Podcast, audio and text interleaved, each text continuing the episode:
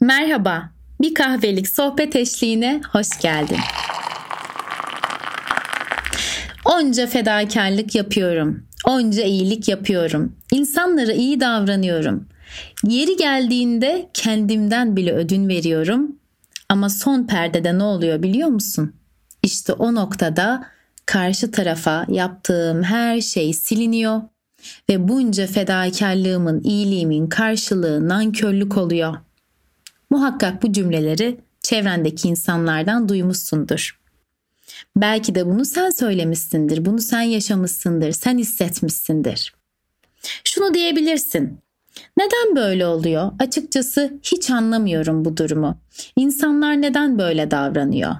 Burada ne var ki? Buradaki kötülük ne ki? Ben ne yapmış olabilirim ki? Bu kadar iyiliğin arasında. Bunu da sorguluyor olabilirsin. Şimdi biz bugün seninle tam da şu noktaları birlikte fark edeceğiz ve keşfedeceğiz. Hayatın bir kuralı var. Denge. Ama o kadar basit değil kelimede söylendiği gibi. Gerçekten manası öyle derin ki tam orayı fark etmeye, anlamaya ve kavramaya başladığımızda hayatın düzeni ve nizamı tamamen değişmeye başlıyor. Her şeyde olduğu gibi ilişkilerde de denge çok kıymetli bir husus. Fakat bizler hele ki bizim böyle bu kültürümüz, geleneklerimiz, göreneklerimiz insancı olmak evet güzel, kıymetli ama fazlaca vermeyi seviyoruz. Fazlaca bazı şeyleri yapmayı seviyoruz.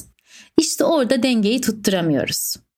İlişkilerde de dengeyi tutturamadığımızda bir yerde bunun gerçekten karşılığı kötülük oluyor ya da olumsuzluklar noktasında silsilesinde kendimizi buluyoruz. Bunun sebebi ne? Çok açık ve net bir şekilde seninle paylaşmak istiyorum. Şimdi şöyle düşün. Onca fazla fedakarlıklar yapıyorsun. Evet belki de kötü zamanlarında, kötü anlarında onun yanında oluyorsun. Ama bir yerden sonra o kişi derleniyor ve toparlanıyor. Genelde bilinç dışımızda şu kodlanıyor. Ben kötü anımda karşı taraf bana her konuda destek oluyorsa, her konuda yanımda oluyorsa, kendimi iyi hissettiğim zaman o kişiyi yanımda, yakınımda, yöremde istemiyorum. Çünkü şu duygu geliyor. Benim kendimi kötü hissettiğim zamanları bana hatırlatıyor ve kötü hissettiğim, kötü olduğum zamanları bana anımsatıyor kişi. İşte tam da bu yüzden sevgili dostlar, onca fedakarlık yaptığınız, onca iyilikler yaptığınız, kötü zamanlarında yanınızda olduğunuz insanlar evet, kendini derlediğinde ve toparladığında ilk seni hayatından çıkarıyor. Hayatın şaşmaz kuralıdır bu. Neden? Çünkü dengeyi kuramadık, dengeyi yapamadık. O noktada karşı tarafın o kadar çok yanında olduk ki belki o hiç talep bile etmedi. Biz sürekli gittik, biz talep ettik. Hiçbir şey beklemeden onun yanında olduk. Şunu diye olabilirsin. E Tuğba Hanım zaten istediğimiz bu değil mi? Zor zamanlarımızda birbirimizin yanında olmak. Evet ama dengede olmak. Çünkü bazen birilerinin hayatına destek olmakla birilerinin hayatında kurtarıcı olmayı karıştırıyoruz.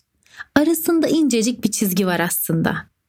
Destek olmak evet İnsanların kötü anlarında, iyi anlarında, zor zamanlarında birbirimize destek olmalıyız zaten. Fakat birinin hayatına kurtarıcı rolüyle girdiğimizde yani o bizden talep etmeden sürekli biz onun hayatında bulunduğumuz zaman karşı tarafı bir yerden sonra rahatsız ediyor bu durum hem fazlaca minnettarlık duygusunu bulunduruyor kendi içerisinde ve kendini toparladığında hep kötü anlarında biz yani sen yanında olduğun için bir yerden sonra seni istemiyor çünkü sen ona onun kötü olduğu zamanı hatırlatıyorsun. Kimse kendini kötü hissettiği zamanları hatırlamak istemez, zihninde o anlarda dolaşmak istemez.